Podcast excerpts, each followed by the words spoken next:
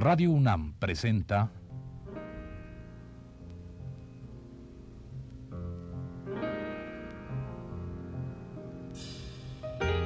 Retrato Hablado. René Portocarrero.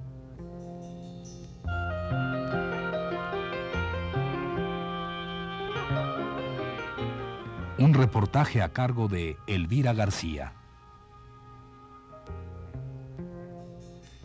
Yo, como pintor, dispongo de un mundo que me es afín, un mundo que fluye desde la niñez, un mundo que ciñe y ordena. Este mundo en mi caso es Cuba, es su paisaje y sus pueblos y sus ciudades todavía coloniales.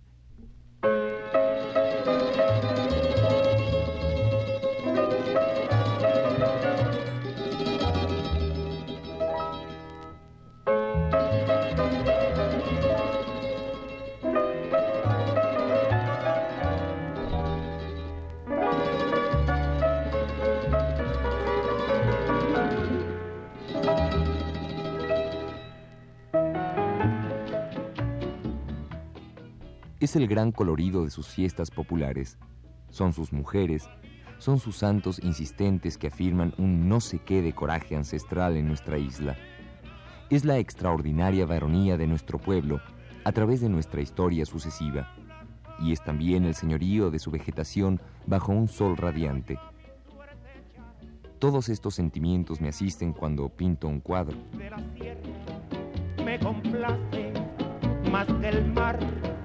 Denle al vano el oro tierno que arde y brilla en el cristal.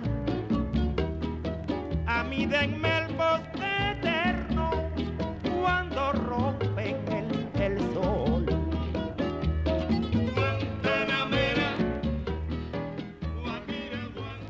Así habla René Portocarrero en una entrevista que se le hiciera en su tierra hace ya algunos años, exactamente en 1966 y con esa brillantez del verbo que le es característica, Portocarrero habló de ese su gran arraigo a su tierra y a la pintura. En un carro de hojas verdes, a morir me han de llevar. No me pongan en lo oscuro, a morir como un traidor. Yo soy bueno y como bueno, moriré de cara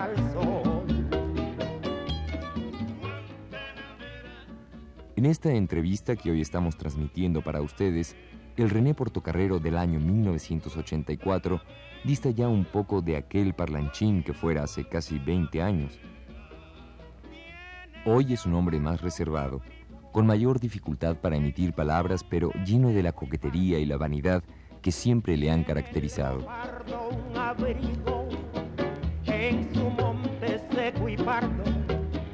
Yo tengo más que el leopardo, porque tengo un buen amigo.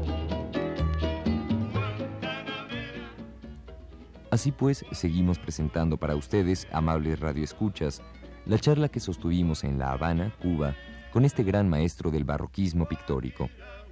¿Quiere usted acompañarnos?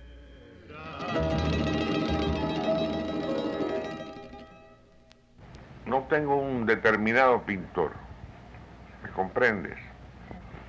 Para mí, empezando por vuestros maestros, Orozco, a quien admiro inconmensurablemente, tuve la suerte de estar en el, en el Hospicio Cabañas, para mí es una de las grandes obras que se han realizado en el mundo. Es como una capilla china nuestra y así Diego se llama Siqueiros, Tamayo. Siqueiro, el cual fue mi, el cual fue mi amigo, Tamayo, vuestro folclore, alguien aquí no puedo dejar de admirar absolutamente que es a, a Guadalupe Posada. Que creo que mis obras, precisamente en estos carnavales, al quien yo he, el cual lo he dedicado a Guadalupe y, y a Goya. Y todo vuestro folclore, para mí, creo que está en mi pintura si la ves completa, porque mi pintura es muy difícil de captar absolutamente, porque he tenido cambios y, no sé. Pero es que es bien importante que un, que un pintor no se quede, digamos, en, eh, en un cliché de, de, un modo de pintar, de un, de un cuadro que ha tenido éxito y que siga haciendo ese, ese cuadro porque sabe que, que vende o que, o que, o que gusta a la gente, ya no hablando de, cuestiones monetarias, ¿no? Bueno. El riesgo de, de buscar nuevas eh, proposiciones, ¿no? Yo creo que toda carrera de, creador es una búsqueda, es un encuentro y un desencuentro. Es muy, a veces muy, te podría citar ejemplos, pero no te lo voy a decir. A veces es muy sospechoso este artista que siempre hace solamente un cano de su obra. ¿Comprendes? Sí, sí. No sé si estoy hablando de un punto de vista absolutamente individualista, puesto que yo no lo soy. Y, siempre se refleja lo que uno es cuando se habla. Pero grandes artistas de la antigüedad sí han tenido ese cano. Velázquez, Rubens, toda la escuela barroca, el Greco. La verdad que estoy enredado. Como, ¿Cómo podría decirte, como decía San Agustín? Si me lo preguntan, no lo sé. Y si no me lo preguntan, lo sé.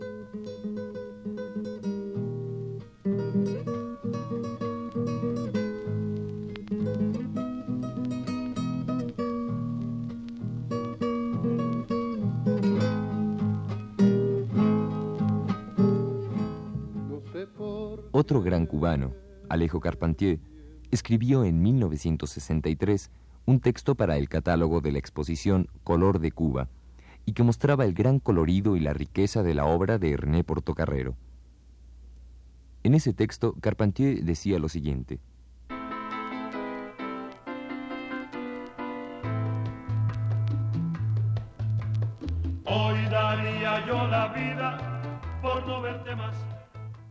La América Latina es barroca, y lo era antes de ser latina, si pensamos en ciertas ornamentaciones mixtecas y mayas, pero en Cuba, el barroquismo no quedó en la piedra o la madera, sino que pasó a la calle, en la danza, el pregón, la repostería, la misma silueta humana.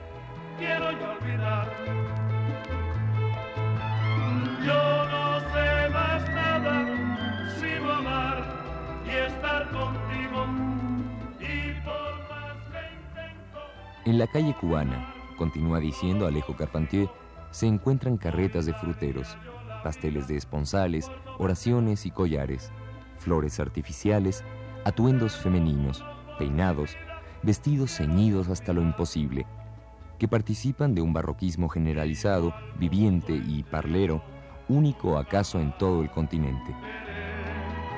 Aquellos ojos tristes que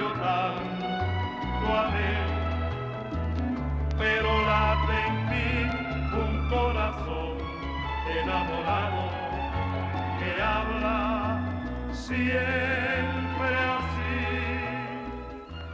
Hablando de épocas de su pintura, usted al igual que otros pintores cubanos como Luis Martínez Pedro, Mariano Rodríguez, Diago y otros más, eh, contemporáneos. Sí, contemporáneos suyos.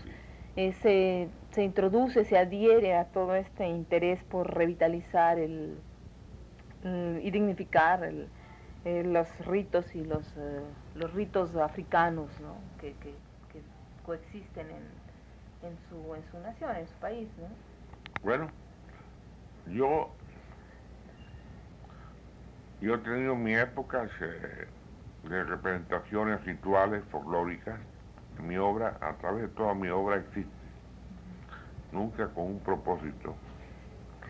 Por ejemplo, como existió en LAN, existió, creo que en LAN. Sí, LAN es... Eh, Desde luego. Y en otros pintores, Diago. Pero cuando se ha producido esa esa emotividad folclórica en mí ha sido siempre un, una forma sorpresiva para mí mismo. Es decir, no es algo pensado, decir ahora voy a trabajar sobre esto. No, yo jamás premedito mi, mi obra. Voy, voy al fuego como una virgen. Usted mismo se sorprende cuando encuentra algo. sí, cuando la veo después me sorprendo. Y cuando la ve, digamos, a, a, la distancia, por ejemplo, los primeros cuadros que usted hizo, si los viera ahorita, ¿qué, qué pensaría de ellos? mejor, pienso mejor que cuando los hice francamente. Los, los, analiza. Los analizo, me parece mejor que cuando los produje. Pero de alguna manera usted ha, ha, llegado a ver algunos cuadros de sus primeras épocas de Oh, aquí, sí, de sí, hecho. no, sí. Y, y, mm, no, no encuentra, no se encuentra confundido, como de repente me decía usted hace un rato que no sabe, que se sienta un, se siente un poco confundido. ¿No siente una, ninguna confusión cuando, cuando se ve en retrospectiva como pintor? En esas, en, digamos en otras etapas más Sí. anteriores. Elvira, me siento sorprendido, porque a veces he pintado tanto realmente que no uno no se puede acordar de todo lo que uno hace. Pero cuando veo, por ejemplo, una exposición retrospectiva mía, me sorprenden algunas cosas.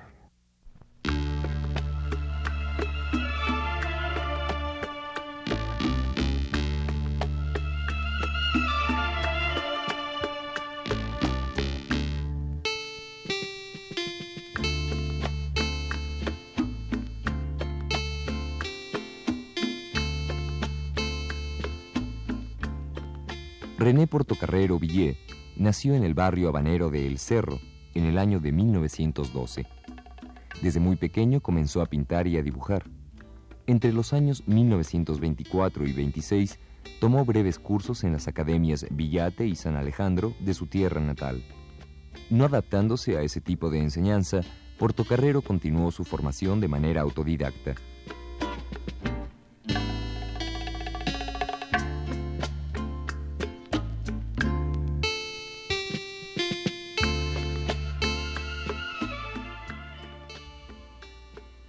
Su primera exposición personal, de la que nos habló ya anteriormente, la realizó en el Liceo de La Habana en 1934, es decir, cuando apenas tenía 12 años de edad.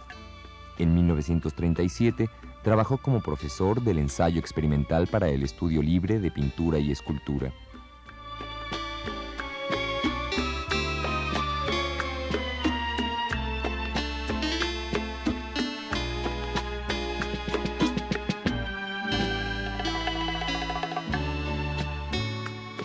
Hacia 1943, Portocarrero imparte clases de dibujo libre en la cárcel de La Habana. Es a partir de este momento que su obra empieza a evolucionar y casi puede decirse que sus etapas pictóricas han de comenzar a partir de este momento a ser muy marcadas. Pero en cada época de su obra, Porto ha de llevar consigo siempre a su ciudad, su gente y sus fiestas populares.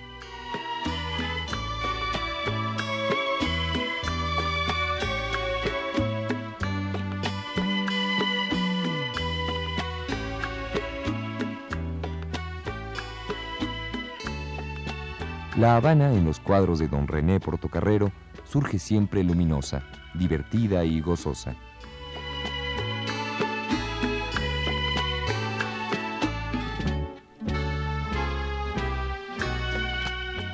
Cuando yo he reflejado el arte folclórico en algunos dibujos míos, en algunas épocas, eh, es casi América lo que vibra en ellos, no es solamente Cuba. Porque creo que todo arte folclórico, igual en América que en Europa, porque ustedes tienen, ustedes mismos tienen una relación muy estrecha con las antiguas culturas europeas, ¿no? Misteriosamente, aún con Egipto. Y, y en mi obra creo que se ve eso. Quizás algún crítico mexicano lo ha señalado. Mm, lo que yo trato de, bueno, si es que no he podido explicarme, es si, si de alguna manera, no en su caso, pero sí tratando de hacer un análisis de lo que sucede en, en, el momento en que se redescubren las, o se descubren o se, se tratan de dar más valor a la cultura africana, eh, esto, esto no responde a, de alguna manera a una moda, digamos Picasso empieza a trabajar con él. Picasso señala una moda muy genialmente, desde luego, porque no hay duda que Picasso es uno de los grandes pintores de nuestra época. Pero hay sí una influencia y hay un propósito directo. ¿Me comprendes? No, no como ustedes. Ustedes hacen el árbol de la vida que es solamente de ustedes. Y que además en Picasso hay un reflejo del arte africano y un propósito por hacer un arte africano, un cano que él sigue genialmente siempre, desde luego, pero no no contiene sus raíces. ¿Comprendes?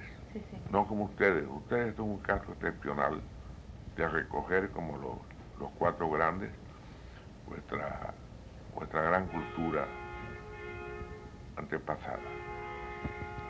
En Cuba, desgraciadamente, que no tuvimos ese, ese ancestro y que nosotros casi somos unos recreadores de un arte universal si hemos tenido raíces profundas en nuestro folclore, ha sido por una espontaneidad de, nuestra, de nuestro estro creador. ¿Me comprendes? Y ahorita que hablaba usted de las eh, del arte mexicano, de los muralistas concretamente, el... Saben que cada vez los admiro más. Hubo una época creo que está pasando en México, en que se les peyorizaba, se puede decir así. Yo creo que eso por fortuna está, pasando ya, porque realmente eh, ellos no han sido derrocados. Sí, lo que bueno, lo que sucede en México es que también, como en cualquier otra parte en Cuba sucede también, ¿no? Los jóvenes empiezan a buscar otras cosas. Y, no, eso, eso es lógico, ¿no? Desde luego ellos mismos. Y, Diego tiene su etapa francesa, su etapa cubista, hasta que él fue por sí mismo encontrando sus propias raíces. Esto ha, sucedido en Cuba, pero en otra forma que en México. Sí, hablaba de, la pintura mexicana, eh, del movimiento muralista en México que influye también a los pintores cubanos. Eh, sí, hubo una época inclusive yo estuve en ella, una época de influencia mexicana. ¿Qué era lo que más le llamaba la atención de la pintura mexicana? La corporeidad de las formas. en lo absoluto que estos grandes pintores reflejaban en sus obras la absurdez de la forma, con un, raigambre, una, una raíz meramente mexicana.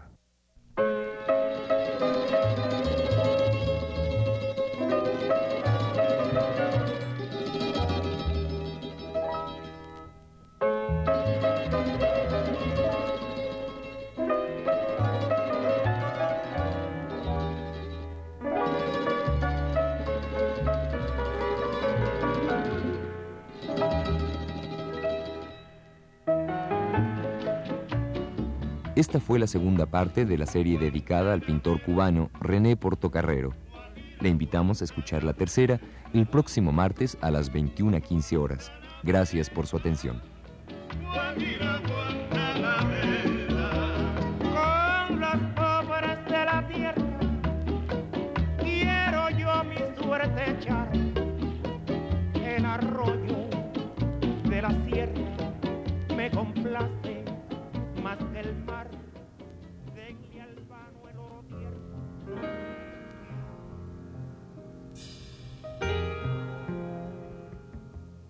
Radio UNAM presentó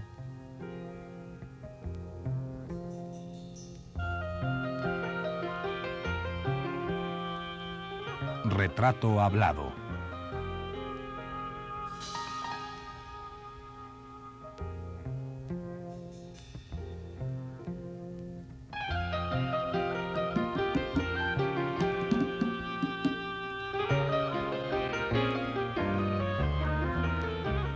Reportaje a cargo de Elvira García. Grabación y montaje de Jorge Castro y Abelardo Aguirre. En la voz de Daniel Cubillo López. Una producción de Radio UNAM.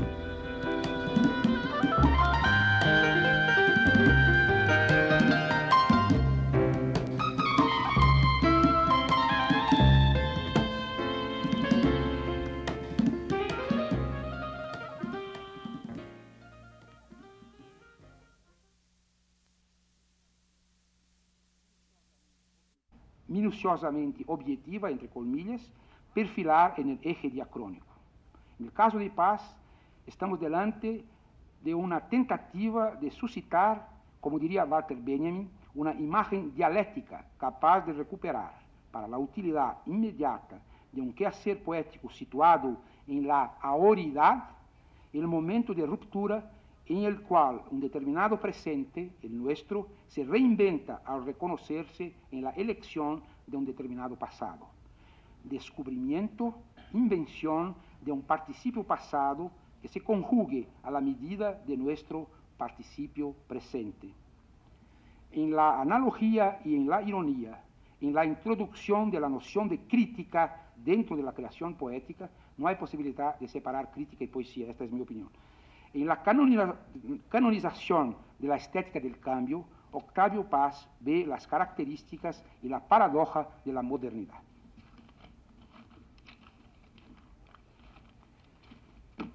Chateaubriand buscaba renovar la oposición antiguo-moderno a través de la sustitución del pasado remoto, la Hélade homérica, por un pasado cercano y diferente en su especificidad nacional, el medioevo heroico de los ideales caballerescos paradigma también del indianismo romántico de nuestra, América.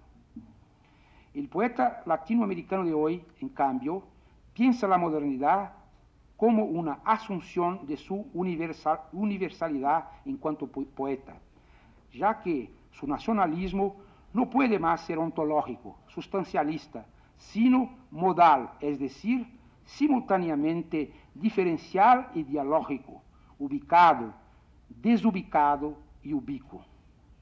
El punto de origen que le sirve de referencia hereditaria para la constitución de su presente es, como destaca Octavio Paz, el momento en que, cito, la creación poética se alía a la reflexión sobre poesía. Fin de citación. Este momento se produce en el romanticismo, sobre todo en aquel romanticismo esencial, el romanticismo alemán de Jena, de Novalis, de los hermanos Schlegel, como también de Hölderlin, hasta el punto en que éste pueda ser considerado un romántico, y el inglés de Coleridge, Blake y el mismo Wordsworth. De la tradición de ese romanticismo intrínseco, como yo lo llamo, proceden Poe, Nerval, Baudelaire, Rimbaud, Mallarmé y nuestra modernidad, que en Hispanoamérica se llamó, conforme al momento, modernismo y vanguardia, y en el, y en el Brasil, más o menos contemporáneamente, simbolismo y modernismo. Nuestro modernismo corresponde a la vanguardia de ustedes. La evolución, a la evolución del concepto de moderno por estadios sucesivos y funcionalmente diversos, propuesta por Hans Robert Jauss, Octavio Paz prefiere un modo de ver el problema que pone de manifiesto antes que sus matizadas gradaciones semántico-históricas, su paradoja central, inmediatamente relevante para nosotros al pechar la modernidad a partir del romanticismo, independientemente de otras posibles querellas entre antiguos y nuevos, eventualmente recuperables a lo largo del marco del pasado más dilatado y neutro, Paz apunta a su indecidible ambigüedad. Ironía y analogía son irreconciliables.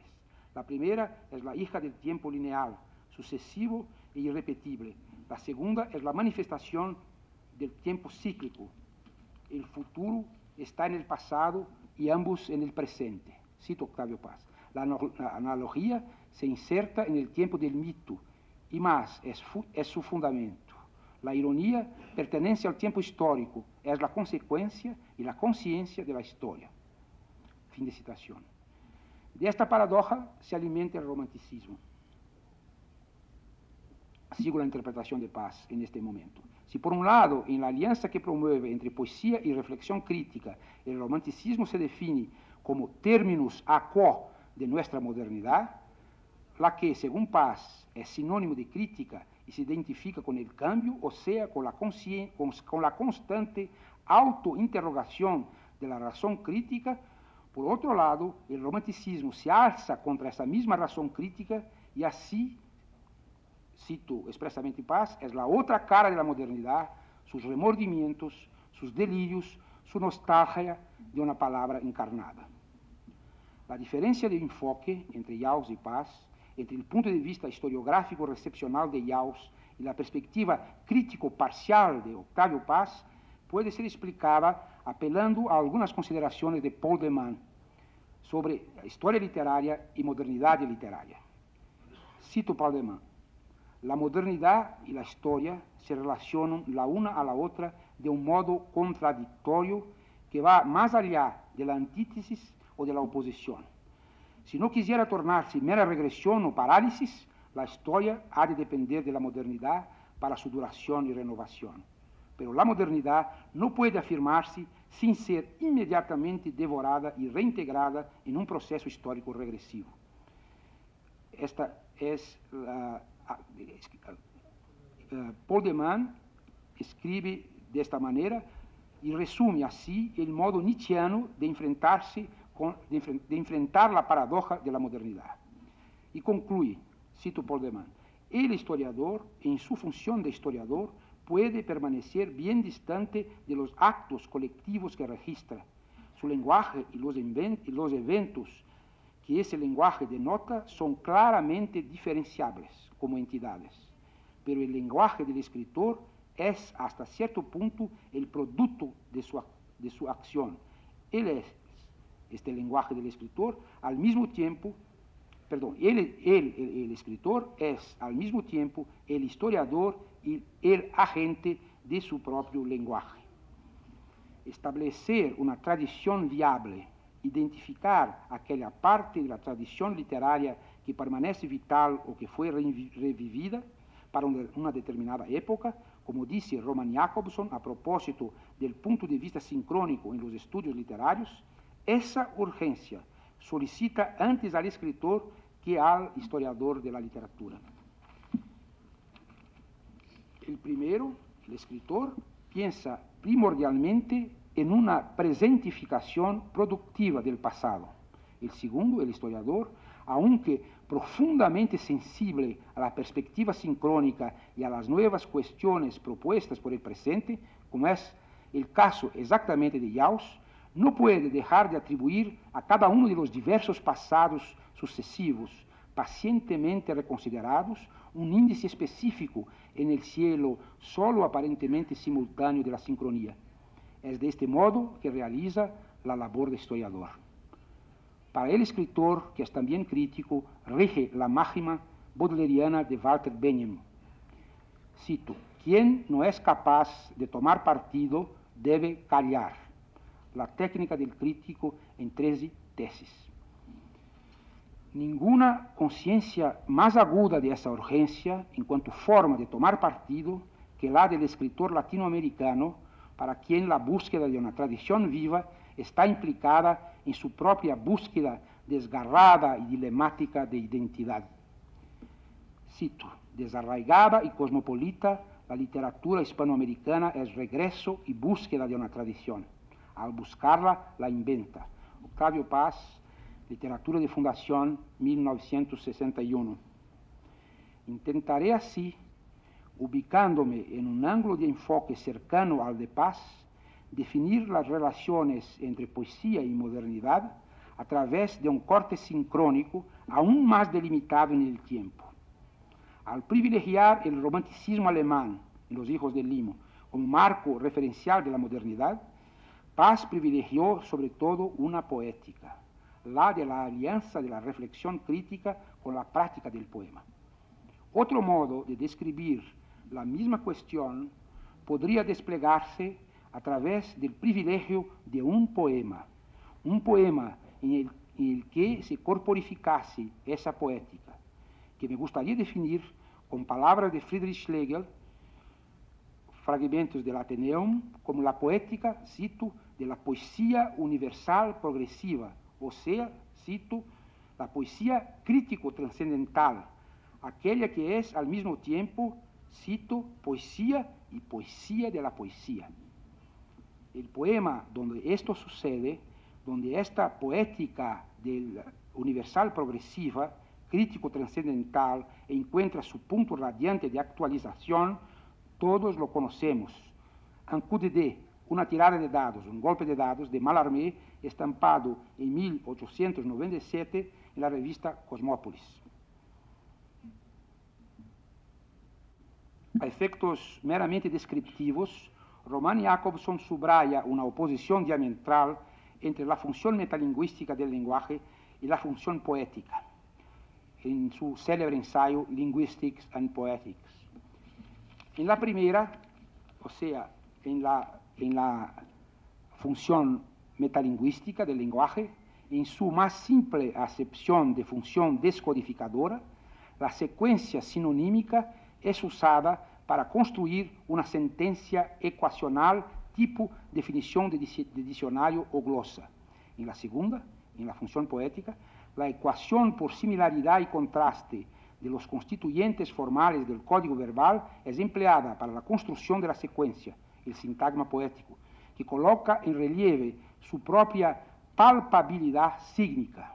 Esa disyunción diametral de aptitudes en el plano, plano descriptivo funcional no entra en colisión con el hecho, también, también resaltado por Jacobson, de que la función poética no es exclusiva ni excluyente, sino dominante en el arte verbal, coexistiendo necesariamente en el poema con otras funciones del lenguaje. En el momento en que esta oposición funcional entre función metalingüística y función poética se convierte en convivencia de opuestos, tenemos un oxímoron poetológico, el poema crítico. Es también así que puede definirse con el auxilio de operadores extraídos de la teoría lingüística